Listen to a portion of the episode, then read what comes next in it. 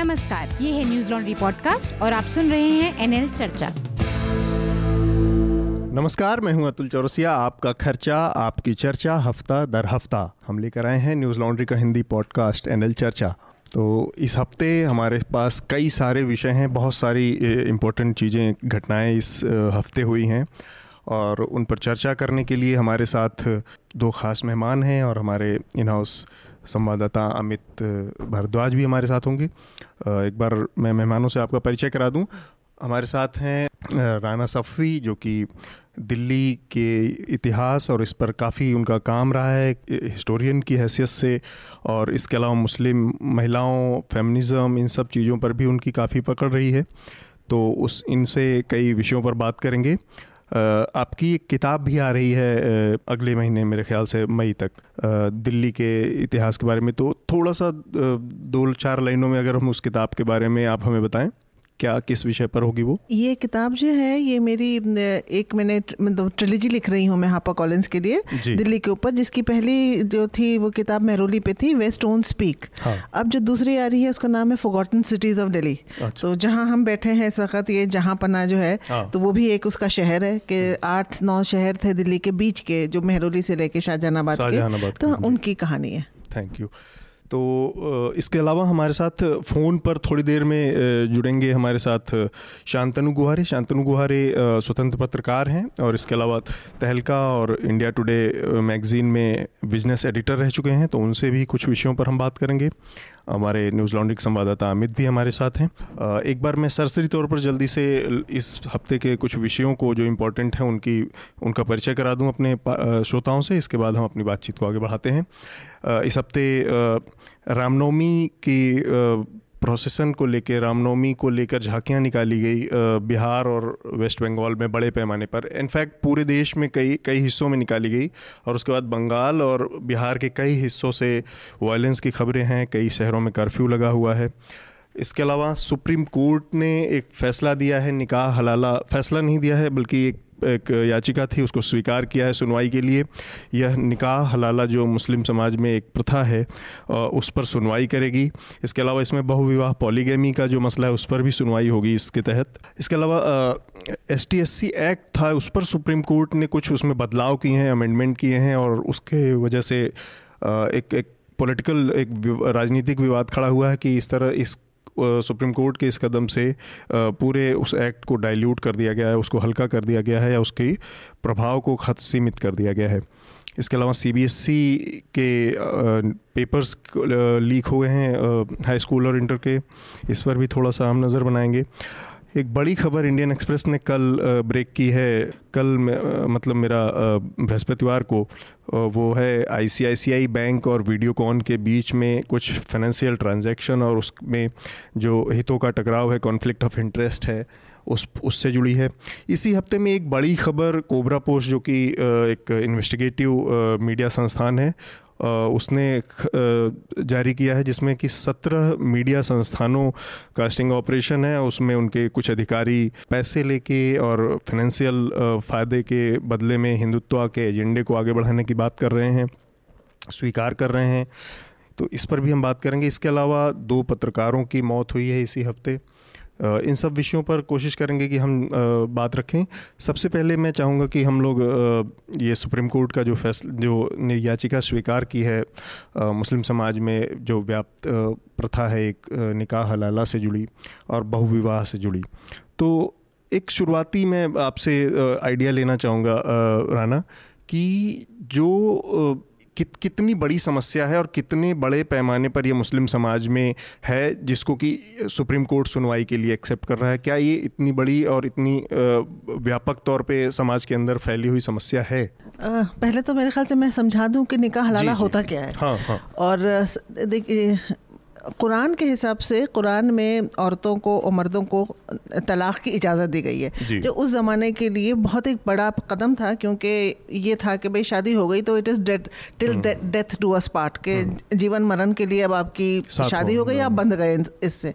और बहुत दफ़े होता है कि नहीं बनती है लोगों में तो इस्लाम में ये इजाज़त थी कि अगर आपकी नहीं बन रही है तो आप तीन महीने में तीन दफ़े ये कह के कि तलाक तलाक तलाक आप अलहदगी इख्तियार कर सकते हैं। लेकिन ये तीन महीने महीने के अंदर होना है और डिग्निटी के साथ होना है ताकि औरत की भी डिग्निटी बरकरार रहे। और इन तीन महीने के बीच में जितने भी घर के बुज़ुर्ग हैं आपके जो समाज के लोग हैं हम्म। वो सब आके इसमें रिकन्सिलेशन एंड आर्बिट्रेशन अगर उसमें समझौता हाँ, कुछ हाँ, हो जाए हाँ, तो, तो वो हो जाए तो वापस आ गए। और अगर तीसरी दफ़े तलाक कह दिया उसके बाद वो फाइनल हो गया फिर वो बीवी जो है वो आप पे हलाल नहीं रही। हलाल और हराम का कंसेप्ट है इस्लाम में कि हलाल हम्म। मतलब लेस्टमेट हम्म। हराम मतलब इलेस्टमेट या रॉन्ग तो वो फिर आपके लिए हलाल नहीं रही तो वो वो हो गई। अब ये तो इस्लाम में था। उसके बाद कहाँ से लोगों ने एक शुरू कर दिया। अच्छा निकाह तो शादी होती है अच्छा शादी के सीगे पढ़े जाते हैं और वो एक सोशल कॉन्ट्रैक्ट है। उसमें आप अपने जो दिल चाहे शर्तें रख लें मतलब जिस बिल्कुल बिज़नेस कॉन्ट्रैक्ट की तरह होता है। कि जैसे एक बिज़नेस डॉक्यूमेंट बनता है आजकल वेस्ट में बहुत पॉपुलर है ये prenuptial prenuptial agreement तो निकाह का जो निकाह नामा होता है वो एक प्रीनप की तरह ही होता है। उसमें आपके जो दिल चाहे आप कंडीशन लगा दें कि हम ये नहीं करेंगे हम ये भी कह सकते हैं मिसाल के तौर पर हम ये कहते हैं कि हम सपोर्ट के चाय नहीं बनाएँगे। ये भी लिख सकती हूँ मैं उसके अंदर अगर मैं चाहूँ तो। या हम जो है वो नौकरी मतलब करेंगे मतलब जो भी दिल चाहे हाँ, रिश्ते की शर्तें पहले से पहले से सब तय हो जाती हैं किस तरह से रहेंगे किस तरह से निकाह होगा किस मतलब शादी होगी मेहर जो शौहर देगा बीवी को वो सब हो जाता है। अब ये हलाला जो है ये कहाँ से एक चिड़िया पैदा कर दी है लोगों ने पता नहीं क्योंकि ये ना कुरान में है और ना इस्लाम में। अच्छा ये दोनों जगह पे इसका ज़िक्र बिल्कुल नहीं कुरान में तो सिर्फ़ ये ज़िक्र है कि अगर तीन दफ़े के बाद और आपकी नहीं बनी उस मतलब नहीं रिकन्सिलिएशन कर पाए तो आप उसको हाँ छोड़ दें तो वो उसके बाद वो जो है इद्दत का पीरियड नब्बे दिन का इद्दत का पीरियड होता है ताकि अगर बच्चा हो पेट में या कुछ और रह गया है तो फिर वो उसकी पिटर्निटी हो जाती है डिटर्मिन तो वो क्योंकि पहले डीएनए टेस्ट तो थे नहीं तो वो नाइन्टी डेज़ की इद्दत होती है। हाँ। उसके बाद आप जिससे दिल चाहे शादी कर ले। वो शादी मतलब कुरान की जो एग्जैक्ट वर्ड्स हैं कि जब आपने वो शादी करी और उसके बाद हो सकता है आपका शौहर जिससे आपने शादी की, उससे आपकी नहीं बनी। किसी भी वजह से आपने उसको डिवोर्स कर दिया या उसकी मौत हो गई या कुछ भी हो गई तो ये कहते हैं फिर कोई हर्ज नहीं है अगर आप अपने पहले वाले शौहर से शादी कर ले। ये कहते हैं कि कोई हर्ज नहीं है। ये नहीं कहते कि आप इसके लिए इसको एक वो बना लें हाँ एक बिज़नेस बना लें। हम्म। और दूसरी बात जहाँ तक रही मैंने आज तक किसी का हलाला होते हुए नहीं सुना है। तलाक़ बिदत जो ये इंस्टेंट ट्रिपल तलाक़ है ये तो मैंने बहुत सुने हैं। वो भी बहुत मतलब इतने नहीं सुने हैं लेकिन हाँ बहरहाल सुने हैं। मैंने चार पाँच लोगों के सुने हैं इस तरह से हुए। चीज़ बस मैं आपको टोक रहा था कि ये जो चार लोगों ने याचिका सुप्रीम कोर्ट में डाली है इसमें दो महिलाएँ हैं और उनका कहना है कि हम उसकी पीड़िता हैं। होंगी तो मैंने नहीं सुना। हाँ।, हाँ मैंने कभी नहीं सुना। ज़रूर हो सकता है कि होंगी लेकिन हमारी जो मानसिकता है हिंदुस्तान में वो बहुत पेट्रियाकल है। उतनी पेट्रियाकल उसमें हम्म। मुझे नहीं लगता कि ये इतना कॉमन हो सकता है हलाला। क्योंकि जो हलाला है वो ये है कि आपने अपनी बीवी को गुस्से में आके या किसी भी वजह से तीन तलाक दे दी। एक वक्त में कह दिया आपने तलाक तलाक तलाक वो हो गई बेचारी की अब तलाक वो चली गई। उसके बाद फिर आपको एक घंटे बाद लगा कि नहीं ये तुम मैंने नहीं मुझे नहीं करना हाँ। चाहिए था। फिर आप उससे कहते हैं अच्छा तुम जाओ ऐसा करो बेगम कि तुम ज़रा मतलब तीन घंटे के लिए हाँ तीन घंटे हाँ। के लिए किसी से शादी कर लो और हाँ। उसके साथ तुम सो लो और फिर उसके बाद तुम हमारे पास वापस तो आ जाओ। ये कैसे स्वीकार कर सकता है? वो आदमी जो पत्नी के इस छोटे से हाँ। एक उस, उस शिकायत को या छोटी हाँ, सी एक गलती को नहीं स्वीकार कर पाया वो किसी दूसरे आदमी के साथ एक बार अगर हाँ, सो लिया या जो भी उसको कहा जाए कि एक हलाला के तहत हाँ, वो हो हाँ। गया प्रक्रिया फिर उसको कैसे स्वीकार कर कर लेगा और वो अगर स्वीकार करेगा तो किस फॉर्म में मतलब, मतलब ये जो है ना देखिए इसमें औरत जो है वो तो बेचारी ये हम्म। ज़्यादातर होता है तो हम्म। वो इकोनॉमिकली बैकवर्ड क्लासेस के साथ हम्म। होता है इस तरह की चीज़ें ज़्यादा कि भाई औरत जो है वो परेशान है उसके बच्चे हैं हो सकता है अब वो सोचती होगी कि ना मैं मतलब मेरे पास कोई ज़रिया आमदनी तो है नहीं। यही एक आदमी है जिससे मेरा ज़रिया आदमी आमदनी है जिससे मेरे बच्चे पलेंगे। वो उस डेस्परेशन में हो सकता है तैयार हो जाए हम्म। कि ठीक है मैं किसी से निकाह करती हूँ टेम्प्रेरी और फिर मैं आपके पास वापस आ सक आ जाती हूँ। लेकिन मर्द जो है जो हमारी मानसिकता मैं ये नहीं कह रही कि सही है कि गलत है ये नहीं है मेरा कुछ हम्म। कहना। हम्म, लेकिन मतलब बहरहाल गलत है। ये तो गलत है निकाह हलाला गलत है लेकिन ये कि किसी के साथ वो गई और फिर रिश्ता बना और फिर वो वापस आई। हमारे यहाँ की जो समाज है वो इस बात को मुश्किल से मुझे लगता है स्वीकार करेगा मर्द। अब एक और छोटी सी चीज़ है इसमें इसको क्योंकि अब समय बदल गया है और पुराने जो जो पहले के रीति रिवाज या जो कानून वो रीति रिवाज जो है वो एक तरह के कानून थे जो कि आपके रिलीजन और उन सब चीज़ों से ड्राइव हुए थे। कि रिलीजन का बहुत बड़ा हाथ था आपके तमाम चीज़ों में। अब समय बदल गया है मॉडर्न लॉ का ज़माना है जिसमें कि आप बराबरी की बात करते हैं और महिलाओं के लिए भी हक की बात है। तो हमारे यहाँ एक प्रॉब्लम है आप इसको इस तरह समझिए कि मैं एक डबल एडवोकेट प्ले कर रहा हूँ। अब हमारे यहाँ एक सिस्टम है जिसमें हमारा कॉन्स्टिट्यूशन ने हिंदू मैरिज लॉ बना रखा है सब जगह है। लेकिन मुस्लिम मैरिज लॉ नहीं है या पर्सनल लॉ है। पर्सनल लॉ है। तो ये कह के कि भाई कॉन्स्टिट्यूशन भी इजाज़त देता है लेकिन पर्सनल लॉ जो है वो मॉडर्न जो लॉ है उनसे कॉन्फ्लिक्ट करता है। इस मामले में कि अगर एक भी लड़की मान ले हम कि इसकी शिकार है आपने चूँकि गलत ही कहा वो भी नहीं तो होनी वो नहीं होनी वो भी नहीं होनी चाहिए। अब समस्या ये आती है कि उस कानून के ना होने से हो सकता है कि बहुत सारी औरतें पेट्रियार्की और उस सब के नाते या जो सम, हमारी कंडीशनिंग है हमारा परिवार है जिस तरह के माहौल में रहती हैं महिलाएँ औरतें वो शिकायत ना करें और उसी में घुट के या जैसे भी या उसको अपना नियति मान के अपना डेस्टिनी मान के उसमें खप जाएँ रह जाएँ। एक भी लड़की अगर शिकायत करना चाहे तो उसके लिए क्या स्पेस है? उस नज़रिए से अगर आप देखें। बिल्कुल ये देखिए अगर सुप्रीम कोर्ट में याचिका गई है इसको बिल्कुल ही गैर कानूनी करार कर देना चाहिए। इसमें तो कोई वो है ही नहीं। अच्छा। मतलब there is not two way कि ये हम्म। बिल्कुल गलत है। हम्म। लेकिन बस जिस क्योंकि आपने मुझे ये सवाल पूछा कि आपने इसके बारे में सुना मैंने कहा नहीं मैंने इसके बारे में आज तक तलाक बिदत सुनी है लेकिन मैंने बहुत लोगों के साथ मैंने सुनी है कि हुई है और दो तीन तो कुछ मेरे अच्छे बहुत ही करीबी हैं जिनको मैंने किसी को एसएमएस से मिला किसी को ईमेल से मिला हम्म। लेकिन मैंने निकाह लाला किसी का आज तक नहीं सुना और इसी पर मैं गई थी कि ये मानसिकता हमारे यहाँ जैसी है कि मुझे नहीं लगता कि ये चीज़ बहुत आम होगी हम्म, या दो हम्म। तीन लोगों से ज़्यादा कुछ ज़ीरो परसेंटेज में ही होगी ज़ीरो पॉइंट टू वन ऐसे कुछ परसेंटेज में अगर किसी के साथ हुआ है तो होगा लेकिन ये जो है ये बिल्कुल गलत है क्योंकि रसूल खुदा ने भी ये कहा और जो खलीफा वक्त थे हज़रत उमर जिनके टाइम पे ये तलाक़ बिदत शुरू हुआ है तो, तो हज़रत उमर ने तो ये कहा था कि एडल्ट्री है। और रसूल खुदा का ये कहना है कि इस तरह की चीज़ अगर कोई करता है हम्म। तो वो बिल्कुल गैर का वो हराम है वो गैर कानूनी है। क्योंकि आप औरत को इतनी इज़्ज़त दी गई है इस्लाम में आपने उसको एक खिलौना बना लिया कि आज इधर कर दिया तो आज उधर कर दिया तो तुम घूम घाम के आ जाओ वापस ये कोई खिलौना है कि तुम दो दिन दो दिन के लिए बाहर चले गई फिर वापस आ गई उसके साथ रह लो। ये तो बहुत ही गलत चीज़ है और ये अगर सुप्रीम कोर्ट इसको मतलब आई होप के करता है इसको गैर कानूनी कर दे। लेकिन और जब क्योंकि स्पेशली जब तलाक बिदत वो कर चुका है गलत तो कह चुका है कर सकता तो है, हाँ।, हाँ तो इसको ये तो फिर एक्चुअली होता ही नहीं है क्योंकि तलाक बिदत से ही हम्म। ज़्यादातर ये निकाह हलाला आता है। आता है। तो जब तलाक बिदत नहीं रही तो फिर निकाह हलाला का तो वैसे भी ख़त्म हो गया हम्म। सवाल। हम्म। लेकिन चलिए अगर एक परसेंट भी कहीं हो जाता है कि एक लड़की के लिए भी हो जाए तो उसको वो गैर कानूनी कर दे वो बहुत अच्छी बहुत सही कदम है। ठीक बात। इसका दूसरा पहलू है एक जो बहुविवाह का, की बात है कि एक साथ कितने विवाह है ये वो।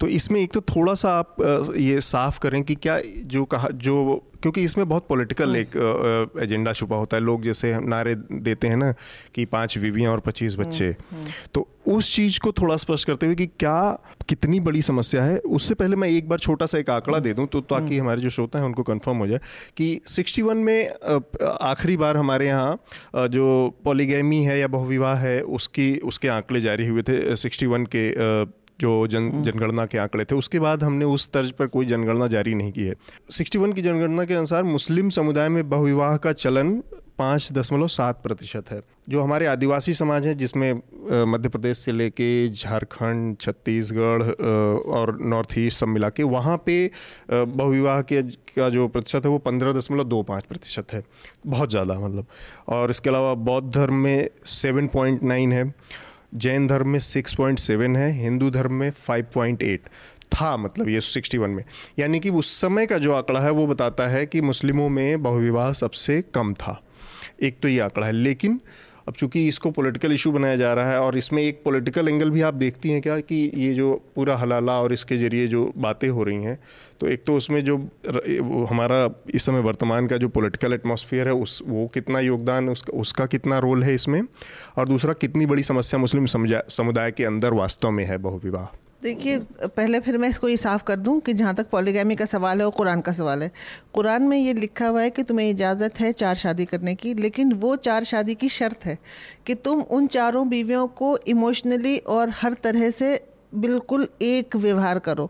और फिर उसमें ये लिखा है लेकिन ये नामुमकिन है इसलिए बेहतर है कि तुम शादी ना करो दोबारा। तो ये तो पहले ही लिखा हुआ है क्योंकि कौन आदमी है जो आप चार औरतों के साथ एक सा व्यवहार कर सकते हैं इमोशनली फिजिकली? चलिए फिर भी हो सकता है आदमी कर ले। लेकिन इमोशनली आप और इकोनॉमिकली हर तरह से एक सा व्यवहार करना बहुत मुश्किल है। तो उसमें लिखा ही है पहले कुरान में कि बेहतर है कि तुम ना करो ये दूसरी शादी। बहरहाल हम्म। चलिए लोग करते हैं क्योंकि आजकल तो हर चीज़ का ही मज़ाक मज़हब को तो सबसे बड़ा मज़ाक उड़ा हम्म। बना रखा है सबने। तो फिर भी आप कर रहे हैं। तो अगेन मैं यही कहूँगी कि मेरी नज़र से तो ज़्यादा नहीं गुजरे हैं जिनकी दो दो तीन तीन शादियाँ हाँ हो सकता है एक की औलाद नहीं हुई है तो दूसरी शादी हो गई है। हम्म। लेकिन बस इसी तरह के और वो भी पहले के जनरेशन में जैसे मतलब मैं अपने माँ बाप के जनरेशन में कहूँ आपसे तो समझिए दो जनरेशन पहले आपसे एक जनरेशन ऊपर तो मैं खुद ही हूँ। तो लेकिन अब नए बच्चों में तो मैंने नहीं सुना कि कोई पहले पॉलीगामी कर रहा हो और ना ही हम्म। मेरे अपने जनरेशन में मतलब मैं साठ साल की हूँ मैंने हम्म। अपने किसी फ्रेंड सर्कल में नहीं सुना कि हम्म, किसी की कोई पॉलीगामी हो लेकिन फिर अगेन वही बात वापस आती है कि ये सब चीज़ें जो होती है ना जो मज़हब मज़हब को एक्सप्लॉयट करना बहुत निकले ये ऊपर वाले करते हैं जो बहुत पैसे वाले होते हैं वो मज़हब को एक्सप्लॉयट करते हैं। जो गरीब होते हैं वो एक्सप्लॉयट होते हैं। और जो हम लोग हम्म। होते हैं वो थोड़ा सा ज़रा बीच में रह जाते हैं। तो पॉलीगैमी जो है वो फिर मेरा ख्याल से ज़रा सा इकोनॉमिकली बैकवर्ड क्लासेस में ज़्यादा होगी। मिडिल क्लासेस में पॉलीगैमी नहीं है। से ज़्यादा हाँ, लेना हाँ, देना है। अलग अलग स्टेट हम देखेंगे तो अलग मतलब इसका रिलीजन से ज़्यादा इकोनॉमिक लेवल में सब जगह एक ही जैसे क्योंकि जब आदमी ज़्यादा पढ़ा लिखा नहीं होता है तो उस वक्त उसको एक्सप्लॉइट करना भी बहुत आसान होता है हम्म। और उस वक्त उसकी क्योंकि पढ़ा लिखा नहीं तो उसको इल्म ही नहीं है कि सही हम्म। क्या है गलत, गलत क्या, क्या है। वो उल्टी सीधी हर तरह की हरकतें कर रहे होते हैं। जी। अमित आपने इस पूरे इशू पर देखा रिपोर्टिंग और इस किस तरह से हो रही है मीडिया ने भी और यो। तो आपको क्या लगता है इस पूरे मामले में जो हो रहा है इसमें पॉलिटिक्स कितनी है कितना नीयत साफ़ है? देखिए निश्चित रूप से वो बात तो है कि देश में ऐसा माहौल है कि हर मतलब एक पर्टिकुलर संस्थान संगठन ऐसा लगता है कि अचानक से मुस्लिम महिलाओं की सबसे बड़ी हिमायत हो गई है। और उन लोगों के लिए लड़ाई लड़ रही है। ये तो एक मसला है लेकिन और दूसरा मसला जैसे मैम समझा रही थी तो बहुत टेक्निकल पॉइंट्स हैं जो हम लोग खुद भी नहीं समझते हैं एज रिपोर्टर्स और बहुत ज़्यादा अंडरस्टैंडिंग नहीं है ट्रिपल तलाक को लेके ही बहुत सारे कन्फ्यूजन्स हैं जो कि इन प्रैक्टिस जो हम्म, हम्म। जो प्रॉब्लम्स आई हैं कम्युनिटी के अंदर उसकी वजह से है लेकिन मुझे मतलब मेरी पर्सनल ओपिनियन में क्योंकि ये जैसा मैम ने कहा कि ट्रिपल तलाक से ही जुड़ा हुआ जो इंस्टेंट ट्रिपल हम्म। तलाक है उससे ही जुड़ा हुआ मसला हलाला है। और फिर दो और जो मुद्दे उस उस मामले में हैं जो इस केस में हैं वो भी उसी से जुड़ा हुआ है।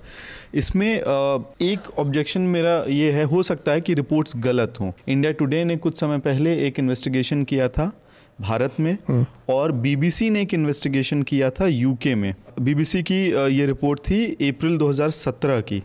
जिसमें वहाँ पे ये पाया गया कि सोशल मीडिया पे बहुत सारे ऐसे लोग पूरा का पूरा एक प्लेटफॉर्म या नेक्सस या ग्रुप चला रहे हैं, जिसमें हलाला मैरिज को फैसिलिटेट किया जा रहा है। और उसके लिए भारी भरकम पैसे भी लिए जा रहे हैं 500 पाउंड से लेके 1000 पाउंड लिया जा रहा। है और वहाँ के केसेस कैसे थे? अब ये देखने वाला इंटरेस्टिंग मसला है कि वहाँ ऐसी महिलाएँ जिनको इंस्टेंट ट्रिपल तलाक दे दिया गया और पत्नी और पति दोनों ही एक दूसरे से प्रेम करते हैं और अब शादी नहीं हो सकती है जब तक हलाला नहीं होगा। ये मानना है ये बिलीफ है। तो वो उस प्रोसेस से होके गुजरते हैं ताकि वापस आ, हम्म। शादी कर पाए। हम्म। तो ये एक है। दूसरा भारत में उसी तरह से जो है मौलवियों और मस्जिदों के बीच का मदरस मदरसा तो नहीं मौलवियों ने एक नेटवर्क बना रखा तो दिल्ली के आसपास के सीमावर्ती क्षेत्र में ही इन्वेस्टिगेशन किया गया था जिसमें पैसे लेने के बाद और हलाला जैसी चीज़ हलाला जैसी अच्छा। चीज़ को कैमरे पे रिकॉर्ड किया गया था। तो ये प्रैक्टिस में होगा तभी शायद इस तरह के इन्वेस्टिगेशन हो पाए जी। हाँ, एक जी, बात कहना चाहूँगी क्योंकि वो मैंने भी देखे थे डिबेट जो बीबीसी में आई थी वो भी मैंने पढ़ा था। तो पाकिस्तान में ट्रिपल तलाक जो इंस्टेंट ट्रिपल तलाक जो होती है तलाक बिदत वो मना है। वो बैंड है वो बैंड है। सिर्फ़ इंडिया में ही है। तो हम्म। इसके मतलब अगर यूके में भी हो रहा है तो हिंदुस्तानी कपल्स ही कर रहे हैं। हम्म। क्योंकि पाकिस्तानी कपल्स तो ये करेंगे नहीं वो तो वैसे ही उनके हिसाब से गलत है। हम्म। तो ये इंडियन कपल्स ही कर रहे हैं। और जो वो मैंने देखा था उसमें सिर्फ़ क्या कहते हैं मौलवी लोग कह रहे थे कि हम कर रहे हैं। कोई औरत तो नहीं दिखाई गई कि जो औरत कहे कि मेरे साथ हुआ। और ना ही अच्छा। कोई मर्द आया कहने के लिए कि मैंने अपनी बीवी का हलाला कराया। बीबीसी तो, की डॉक्यूमेंट्री में हाँ, महिला ही कैरेक्टर हाँ, है हाँ, हाँ, उसमें। बीबीसी वाले में था। मैं इंडिया वाली बात कर रही हूँ। बीबीसी वाले में तो मैंने देखा था कि। उसमें लड़कियाँ भी थी उसके बाद फिर यहाँ पे शुरू हुआ तो था एक छोटी सी हम लोगों के सामने तो भी इस तरह की जानकारी आई थी कि जो हमारे एक मित्र हैं लाहौर में। तो हफीज चाचड़ आप जानते होंगे लोग। उनका ये कहना था कि लाहौर में भी ऑर्गेनाइज तरीके से कुछ मौलवी इस तरह की चीज़ें करते हैं। लेकिन यही है कि हमारे सामने विक्टिम नहीं है और अगर हाँ, किस तरह की चीज़ें मतलब हैं हाँ, तो, तो सुनी सुनाई बातें तो, तो बहुत होती हैं। होगा। लेकिन ये कि मतलब मुझे इस पर बहुत शक होता है कि क्योंकि एक तो मैंने कभी मेरे हम्म। नज़र से गुजरा नहीं इस तरह की बात। हम्म। और दूसरे मुझे ये लड़की तो बेचारी इतनी डेस्परेट हो जाती है अगर गरीब है कि वो तो तैयार हम्म। भी हो जाए। मुझे तो ये लगता है कि कौन है जो ये कर रहे हैं और करवा रहे हैं? ठीक है आखिरी चीज़ इस पे मैं जोड़ना चाहूँगा फिर हाँ. ये मीडिया रिपोर्ट का ही हवाला दे रहा हूँ मैं। हिंदुस्तान टाइम्स में एक खबर छपी थी 2016 अक्टूबर में man loses wife in a bet forces her to sleep with friend on pretext of halala अब एक शर्त लगाई गई, पैसा कर्ज उतारना था और उसको जो है डिवोर्स दे के हलाला, वो चुकाने के लिए, उस कर्ज को चुकाने के लिए हलाला का इस्तेमाल किया गया था। इस महिला ने बाद में जाके रेप का केस भी दर्ज कराया था। पर ये ये वो उसने ठीक किया ये करना चाहिए लेकिन ये है कि ये एक्सेप्शनल केसेस हैं। जी। इसको स्टैंडर्ड तो हम नहीं मान सकते कि इसकी वजह से ये हम्म, सारी डिबेट हम्म। देखिए हमारी जो एक मानसिकता है वो पेट्रियाकल है। औरत को हम किसी गिनती में नहीं लेते हैं। मतलब बीवी है तो वो पाँव की जूती है। उसको आप कुत्ते से भी बदतर ट्रीट कर लीजिए। मतलब कुत्ते आदमी एक जानवर पालता है घर में तो उससे भी प्यार से रखता है और बहुत ही उससे प्यार करता है अटैच हम्म। हो जाता है। बीवी से तो कभी कभी वो भी शायद नहीं होता कि बस धुतकारते ही रहो कि कभी इधर बाँध दिया तो कभी उधर बाँध दिया यहाँ पे तो ये चीज़ें जो है ना मतलब एक औरत के साथ बुरा व्यवहार करना ये तो हमारे अंदर शायद है कि हम लोग उसको हाँ। इनबिल्ट है। एक और चीज़ बस संक्षेप में आप साफ़ कर दें ये जो क्योंकि वो मुझे मेरे दिमाग में भी है कन्फ्यूज़न पता नहीं लोगों को। ये बहु जो पॉलीगेमी है या बहुविवाह है तो ये एक साथ चार पत्नियाँ भी रखने का कॉन्सेप्ट है या एक बार में एक ही पत्नी हो सकती है? नहीं नहीं चार एक साथ हो सकती हैं एक साथ में चार से ज़्यादा नहीं हो सकती। चार से ज़्यादा नहीं। ठीक। लेकिन चार एक साथ हो हम्म, सकते हैं। एक सवाल है मैम आपसे। हाँ. मैं एग्जैक्टली exactly मुझे याद नहीं है किस टीवी चैनल पे या किस अखबार में ये बात आई थी। एक मौलवी का आर्गुमेंट था कि पॉलीगमी से क्राइम अगेंस्ट वेमेन जो है महिलाओं के खिलाफ जो क्राइम है वो कम होता है रेप कम होते हैं। तो क्या आपको लगता है कि इस तरह के अनाप शनाप बयान और इस तरह का जो नरेटिव है इसलिए भी क्रिएट होता है कि जो मुस्लिम महिलाएँ हैं उनको रिप्रेजेंटेशन नहीं मिलता है बिल्कुल आप देखिए अगर आप ये देखें तो जो जिस तरह के टीवी पे लोग डिबेट करने आते हैं वो किस किस लेवल की डिबेट करते हैं? मतलब अगर आप ये कह रहे हैं कि मैं चार शादी करूँगा ताकि मैं रेप ना करूँ तो ये आप अपने ऊपर ही एक टिप्पणी कर रहे हैं कि आप किस हाँ। कदर एक एक बर्बाद हाँ। इंसान है मतलब आप अपने ऊपर कर रहे हैं आप औरत के ऊपर नहीं कर रहे हैं और ये बात एक महिला जब कहने की स्थिति में हाँ। होगी कि वो क्या चाहती है तब हाँ। बहुत सारी बातें साफ़ होंगी और, और आप मतलब यही नॉर्मली हर हर बहस में सबसे बड़ा इशू यही होता है और ये किसी धर्म एक धर्म का मामला हम्म। नहीं है। वहाँ पे उसको तय करने वाले उसकी तरफ़ से बोलने वाले हमेशा पुरुष होते हैं। हाँ बस और क्योंकि वही है ना कि मर्दों ने इतनी वो मतलब वही फिर पेट्रियाकी पे बात सारी आती है। हम्म। जैसे अभी मैं कहीं पढ़ रही थी अब वो किस समुदाय का था मुझे नहीं मालूम। ले शायद पाकिस्तान से है तो शायद मुसलमान होगा। मुझे अब याद नहीं यार पाकिस्तान से था ना कि वो एक ने किसी के साथ रेप किया तो उन्होंने कहा अच्छा तुम मेरी हाँ, बहन के साथ कर लो। खबर है। तो उसके हाँ, बाद उन्होंने बहन के साथ हाँ, रेप हुआ तो जो लड़की के परिवार में जो लोग थे पर उन लोगों ने तय किया कि अब उस लड़के उस लड़के के जिसने रेप किया था उसके परिवार की भी एक महिला के साथ रेप होगा और उसकी बहन के साथ रेप किया काउंटर हाँ। उसमें। ये मतलब, मतलब कि एक औरत को खिलौना समझ लेना है ना आपकी एक वो जैसे मैंने कहा पाँव की जूती है हम्म। जूता जो है वो आपने दूसरे को पहना दिया। मतलब बस इस तरह से बिल्कुल आप उसको इंसान तो समझ ही नहीं रहे कि एक जीता जाता इंसान है एक उसके अपने हक हैं उसके अपने ख्वाहिशें हैं वो तो किसी गिनती में ही नहीं आती है औरत। ठीक है। इसी के साथ एक और घटना हुई है पिछले हफ़्ते में जहाँ पर बंगाल और बिहार में रामनवमी के जुलूस निकाले जा रहे थे और उस दौरान बड़े पैमाने पर वहाँ पर हिंसा और ये सब देखने को मिला है। और एक हाँ। और चीज़ छोटी सी देखने को मिली है कि उस दौरान जो होम मिनिस्ट्री है, उसने एक नोटिस नोटिस भेजा है वेस्ट बंगाल गवर्नमेंट को और उनसे इस पर पूरा एक रिपोर्ट मांगी है, वायलेंस से जुड़ा हुआ। जबकि बिहार में भी उसी तरह की हिंसा देखने को मिली है। बिहार के दरभंगा और मुंगेर और इस तरह तीन चार ज़िलों में वहाँ पर भी दंगे हुए हैं और कर्फ्यू लगा है। लेकिन होम मिनिस्ट्री ने ऐसा कोई नोटिस बिहार को नहीं भेजा है। तो पहले तो मैं ये जानना चाहूँगा आपसे शांतनु कि बंगाल में चूँकि आपका भी बंगाल से जुड़ाव रहा है तो वहाँ पर ये रामनवमी पर जलूस और जलूस के दौरान हिंसा इस तरह की चीज़ें इससे पहले कभी हुई हैं या इसका कोई ट्रेडिशन रहा है? बंगाल में तो खाने का ट्रेडिशन रहा है और पूजा पाठ का ट्रेडिशन रहा है फुटबॉल का ट्रेडिशन रहा है जी। सिनेमा का ट्रेडिशन रहा है। हम्म। लेकिन बंगाल में रामनवमी के उत्सव को लेके इतना टेंशन मैंने ज़िंदगी में नहीं देखा। हम्म। ऑब्वियसली ये एक पॉलिटिकल प्लॉय है। हम्म हम्म। प्लॉय क्या है? This is an inroad the BJP wants to make in Bengal hmm. So they are using Ramnavami as an instrument और रामनवमी का दिन को एक वो ऐसा दिन मान रहे हैं हाँ। और वो जो मतलब अजीबो गरीब शोर करके कह रहे हैं हम्म हमें भी सेलिब्रेट करने का मौका दिया जाए। हम्म। रामनवमी का सेलिब्रेशन में हम्म हम्म। कभी भी किसी को बाधा बंगाल के सरकार ने हम्म। जब लेफ़्ट फ्रंट था जब पहले उसके पहले कांग्रेस था हम्म। और अभी उसके बाद टीएमसी आया है कभी कोई बाधा नहीं आया है। हम्म। किसी ने बाधा दिया नहीं क्योंकि किसी ने माना भी नहीं। हम्म। लेकिन अभी एक नया मांग है कि। हमें भी रामनवमी सेलिब्रेट करने देना चाहिए। जी। इनिशियल फ़ेज़ पे इसी बातों के चक्कर में आके हम्म। ममता बनर्जी जी उन्होंने भी गलती एक कर डाली। हम्म। उन्होंने बोला ठीक है हम भी रामनवमी सेलिब्रेट करेंगे। हाँ मैं यहाँ पे आपसे एक सवाल ये मेरे दिमाग में भी था कि ऐसा हाँ, लगता है आपको ऐसा लगता है कि इस पूरे जो ये जो पूरा पॉलिटिकल जो खेल एक चल रहा था आरएसएस और बीजेपी की तरफ़ से और ममता बनर्जी इस रामनवमी के मौके पर उस उनके खेल में उस चक्कर में फंस गई? मुझे लगता है कंप्लीटली फंस गए क्योंकि उनको चुप रहना चाहिए था। हाँ। उनको बोलना चाहिए था कि है अब रामनवमी करिए किसी ने तो मना नहीं किया है। हम्म हम्म। अब जैसे ही वो शुरू हुआ हम्म। अब कुछ लोग तृणमूल कांग्रेस के मेंबर भी रामनवमी का जुलूस निकाला। रामनवमी का जुलूस निकलना मैं अपनी ज़िंदगी में नहीं देखा। आप जानते हैं हमारे घर में दुर्गा पूजा होता है आप भी आए हैं। जी जी। माता रानी का पूजा हम करते हैं। तो रामनवमी का जुलूस तो मैंने कभी देखा नहीं। कि राम का रथ यात्रा लेके निकलना। जी। ये this is a show of strength this is a show of political strength जी।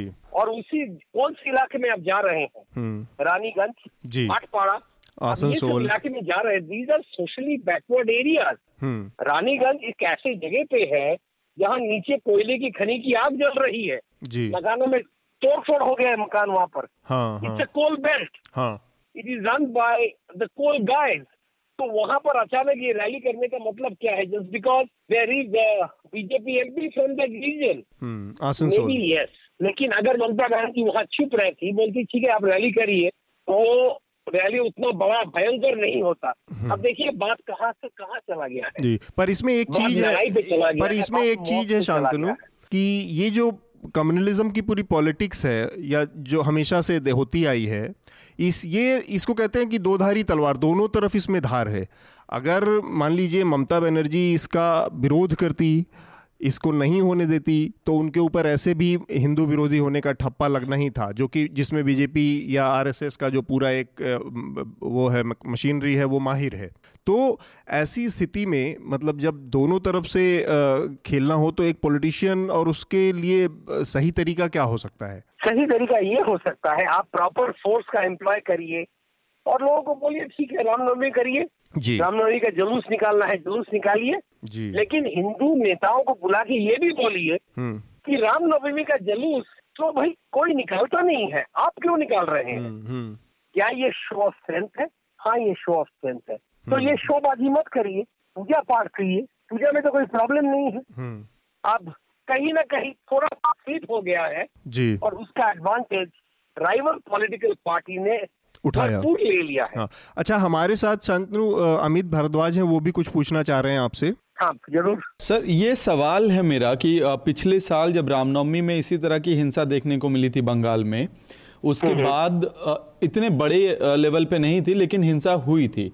उसके बाद जब ईद का महीना आया था ईद था पिछले साल तो पूरे कलकत्ता में कम से कम जगह जगह पे ममता बनर्जी के पोस्टर लगे हुए थे मुस्लिम बेसिकली ईद को सेलिब्रेट करने के लिए। और उसी वक्त बीजेपी ने व्हाट सोशल मीडिया पे बीजेपी के नेताओं ने और तमाम जगहों पे गाँव तक ये बात पहुंचाई गई थी कि ममता बनर्जी मुस्लिम फेस्टिवल्स तो मनाती हैं, लेकिन हिंदू फेस्टिवल मनाने से हमको रोकती हैं। तो आपको नहीं लगता है कि ममता बनर्जी के पास बहुत ज़्यादा ऑप्शन नहीं है क्योंकि वो एक ऐसी लड़ाई लड़ रही है जिसमें वो उनकी हार निश्चित है। क्योंकि अगर वो हिंदू फेस्टिवल्स में रामनवमी जी जितना मेरा तजुर्बा है बंगाल को लेके मैं आपको बोलता हूँ। ममता बनर्जी जब वो पावर में आई ये लेफ़्ट का भी पहले का प्लॉय रह चुका है। बंगाल के बॉर्डर एरिया जो बांग्लादेश के साथ जुड़ा हुआ है उसी इलाके में मुसलमान लोग हावी पहले से भी रह चुके हैं। उस इलाके के लोग उनके डोमिनेंस के वजह से वो लोग ज़्यादा ईद मुबारक करते हैं, ईद का नमाज़ करते हैं, रोजा रखते हैं। और वहाँ के माइनॉरिटी हिंदू जब दुर्गा पूजा होता है, करते हैं। एक दो घटना ऐसी इस साल सामने आई, पेपरों में पढ़ने को मिला कि वहाँ पर दुर्गा पूजा बंद हो गया है। प्रॉपर इन्वेस्टिगेशन के बाद पता चला दुर्गा पूजा बंद नहीं हुआ है, लेकिन दोनों के बीच एक टेंशन है। ये टेंशन क्या है? हम लोगों ने इसको इन्वेस्टिगेट किया है। ये टेंशन है it's an economic tension that revolve around smuggling of cattle across the Bangladesh border who controls it वो कंट्रोल लेके लड़ाई था। ये लड़ाई कोई रिलीजियस लड़ाई नहीं है। Fight for economic supreme supremacy तो वहाँ से ये बात शुरू हुई। अब बढ़ते बढ़ते बढ़ते कहीं ना कहीं इतना बड़ा स्केल ले लिया है। अब तो वहाँ पर सेंट्रल फोर्सेस जा सकते हैं। होम मिनिस्ट्री ने चिट्ठी दे दिया हम्म। कि भाई बताइए क्या सिचुएशन है? ममता बनर्जी ऑब्वियसली थोड़ा मान लीजिए थर्टी परसेंट डेफिनेटली एक मुस्लिम सेंटिमेंट को पैंडर करके वो आगे निकल गई। हम्म। रोहिंग्या रिफ्यूजीज को वो अंदर लाने का परमिशन उन्होंने दे दिया। हाँ। हर दिन कुछ रिफ्यूजीज आ रहे हैं। बीजेपी इसी मौके का तलाश में था। हम्म, इसको एक हथियार बना के वो लोग आगे निकल गए। उन्होंने बोला आप तो हिंदू को नेग्लेक्ट कर रहे हैं जी। और पूरा स्टेट में और मुसलमान घुसा रहे हैं। हम्म। बंगाल कभी भी हिंदू मुस्लिम का इशू नहीं था। बहुत साल पहले हम्म। वो चला गया। ये भूल मत जाइए कि Park Circus Park Street Bengal के हमारे बॉडी के अंग का एक पार्ट है। हम्म, कोई भी ऐसा आदमी बंगाली नहीं होगा या मारवाड़ी नहीं होगा जो पार्क स्ट्रीट पार्क सर्कस से नहीं गुजरा होगा और वहाँ का खाना नहीं खाया होगा। तो they have learn to live harmoniously over the years अब नाउ अब ये इशू ऐसा खड़ा हो गया है इसको एक कम्युनल एंगल दे रहा है जी जी। अच्छा हमारे साथ राना सफवी भी हैं। उनसे भी हम इस मामले पर बात कर रहे हैं। राना ये बिहार में भी हुआ है। मैं उसी इलाके में तो नहीं कहूँगा बिहार, लेकिन हम बनारस के आसपास रहने वाले लोग हैं। वहाँ और उस पूरे इलाके में रामनवमी कभी इतना बड़ा रामनवमी का दिन, त्यौहार का दिन होता है, गैजेटेड छुट्टियाँ होती हैं, ये सब होता है, लेकिन कभी भी अपने बचपन से लेके आज तक हमने जुलूस या प्रोसेसन ये सब नहीं देखा था। ये पिछले तीन चार सालों में हुआ और एक प्रोसेसन तो मैंने खुद देखा और मैंने लोगों से पूछा कि ये अब कैसे शुरू हो रहा है, क्यों शुरू हो रहा है कि ये अचानक से आप झांकियाँ और जुलूस क्यों निकाल रहे हैं? उन लोगों के पास इसका जवाब नहीं था, सिर्फ़ इसके कि उसमें से कुछ लोग बजरंग दल से जुड़े लोग हैं जो उसको संचालित करते हैं आरएसएस के लोग तो ये तो साफ़ है कि ये पॉलिटिकल प्लॉय है, लेकिन वो समस्या बिहार में भी हो रही है और वो बंगाल में भी हो रही है। अब बिहार की सिचुएशन बहुत पिक्लियर उसको बहुत इंटरेस्टिंग तरीके से देखना चाहिए कि बिहार में बीजेपी जूनियर पार्टनर है। बिहार में बीजेपी वो उतनी बड़ी फोर्स नहीं है। और जो पूरा अलायंस की पॉलिटिक्स है, उसमें बीजेपी की ये कोशिश, चाहे वो शिवसेना रही हो, चाहे पंजाब में अकाली रहे हो, जो भी है, अपनी पोजीशन को असर्ट करते हो, क्योंकि आज उनके पास रिसोर्स बहुत है, पैसा बहुत है, अपनी आइडियोलॉजी को प्रमोट करने के लिए बहुत सारे संसाधन हैं उनके पास। तो उसका इस्तेमाल करके वो, वरना बिहार में भी उसी तरह के दंगे। वो उन्हीं तरीक़ों से हो रहे हैं। उन पर कोई जवाब नहीं मांगा जा रहा है। ना होम मिनिस्ट्री कुछ बोल रही है, ना कोई प्रधानमंत्री का बयान आ रहा है। और पूरी तरह से पूरे उसको कम्युनलाइज और पोलराइज किया गया कर दिया गया है। तो ये एक दिन ऐसी स्थिति भी आएगी कि जिस दिन नीतीश कुमार को डंप करने की स्थिति में पहुँच जाएँगे, इसलिए बिहार की चीज़ हो रही है, जो कि वेस्ट बंगाल से अलग। वेस्ट बंगाल में तो उनका बहुत सीधा सीधा लड़ाई है, लेकिन यहाँ की जो लड़ाई है वो दूसरी तरह की लड़ाई है। अब ये तो मैं एक्चुअली नीतीश कुमार के ऊपर कुछ नहीं कह सकती क्योंकि मैंने इतना स्टडी नहीं किया है। लेकिन मैं बंगाल में भी रही हूँ कैलकाटा में भी काफ़ी साल रही हूँ जमशेदपुर में और धनबाद में भी काफ़ी साल रही हूँ। दोनों बंगाल बिहार में रह चुकी हूँ। हाँ। यूपी की तो मैं खुद हूँ ही। तो इस तरह का जो माहौल जैसे आज है कि हर चीज़ जो है कि तुम हिंदू हो तुम मुसलमान हो तुम हिंदू हो तुम मुसलमान हो ये कभी नहीं हुआ मैंने बचपन से आज तक कभी अपने आप को इतना मुसलमान नहीं फील किया जितना मैं चार साल में फील कर रही हूँ कि अच्छा हाँ मतलब ये एहसास दिलाया जा रहा है हर वक्त तुम मुसलमान हो तुम मुसलमान हो हम हिंदू हैं हम हिंदू हमेशा हम लोग हिंदुस्तानियों की तरह रहे कभी हम्म। इस तरह का इतना पोलराइजेशन हुआ ही नहीं हम्म। लेकिन ये जो एक डेलिबरेट पोलराइजेशन हो रहा है ये जो है इससे फ़ायदा उन्हीं लोगों को मिलेगा जो क्या कहते हैं हिंदू हिंदुओं के नाम पे वोट हम्म। की अपील कर रहे हैं हम्म। और दूसरे ये है कि जैसे आपने रामनवमी का ज़िक्र किया राम को तो मर्यादा पुरुषोत्तम माना जाता है हम्म। उनके नाम पे इस तरह की सियासत करना मुझे तो वो पिक्चर याद आती है वो जो एक पिक्चर थी देवानंद की जिसमें उसने कहा था ना देखो दीवानो ये काम ना करो राम हम्म। का नाम बदनाम ना करो, ना करो कि ये राम का नाम जैसे इससे पहले हो रही थी बात तो मैंने कहा कि भाई कुरान का नाम बदनाम हो रहा है इस्लाम का नाम बदनाम हो रहा है अब ये राम का नाम बदनाम हो रहा है आप हाँ। उनके जो डिवोटीज हैं चाहे जिसके भी हों चाहे मुसलमान हों चाहे हिंदू हों जो भी डिवोटीज हैं वो ये नहीं देख रहे हैं कि अपने एक इतने सेल्फिश एजेंडा में बदनाम और ख़राब मज़हब हो रहा है किसका भी हो चाहे हमारा हो चाहे किसी और का हो। हाँ। एक और बड़ी इंटरेस्टिंग चीज़ आई है आसनसोल में चार लोगों की मेरे ख्याल से मौत हुई है इस दंगे में। उसमें एक 16 साल के यंग बच्चे की भी मौत हुई है जो कि अपना हाई स्कूल का एग्ज़ाम देकर आया था और वो वहाँ के एक मस्जिद के मौलवी थे उनका बेटा था और उन्होंने उसके बाद जो हिंसक उग्र भीड़ थी जो वायलेंट हो रही थी उसको उन्होंने इस कहा कि आ, किसी ने अगर बदला लेने की या इसके बदले में हिंसा की बात की तो मैं आ, ये शहर छोड़ दूँगा ये वो।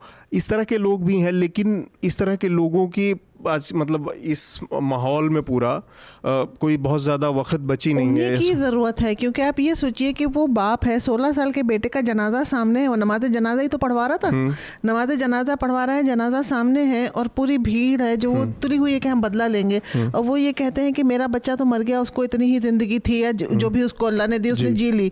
लेकिन और किसी का बच्चा अब नहीं मरना चाहिए। इस तरह का सब इस तरह की हिम्मत और इस तरह की मतलब एक फास्ट साइटेडनेस अगर हर इंसान दिखा ले तो फिर हिंदुस्तान जो है वो हिंदुस्तान बन जाए। हम लोग जो है जो एक दूसरे के खून के प्यासे बैठे हैं ना वो ख़त्म हो जाए। क्योंकि हमको इस वक्त अपना ये नहीं देखना है कि कल को हमें सीट मिल जाएगी कि नहीं मिल जाएगी। हमको ये हम्म। देखना है कि हमारा मुल्क भी तो बच जाए। एक और चीज़ है शांतनु जब ये पूरा दंगा चल रहा था और पूरा एक वो उठा पटक चल रही थी बंगाल में उस टाइम पे मतलब मैं टाइमिंग को लेके जो एक कॉमन सेंस होता है, वो कॉमन सेंस की बात के लिहाज से मैं ये सवाल पूछ रहा था कि उस समय चार दिन के दौरे पर ममता बनर्जी यहाँ पे एक अलायंस बनाने की कोशिश कर रही थी और दिल्ली में थी।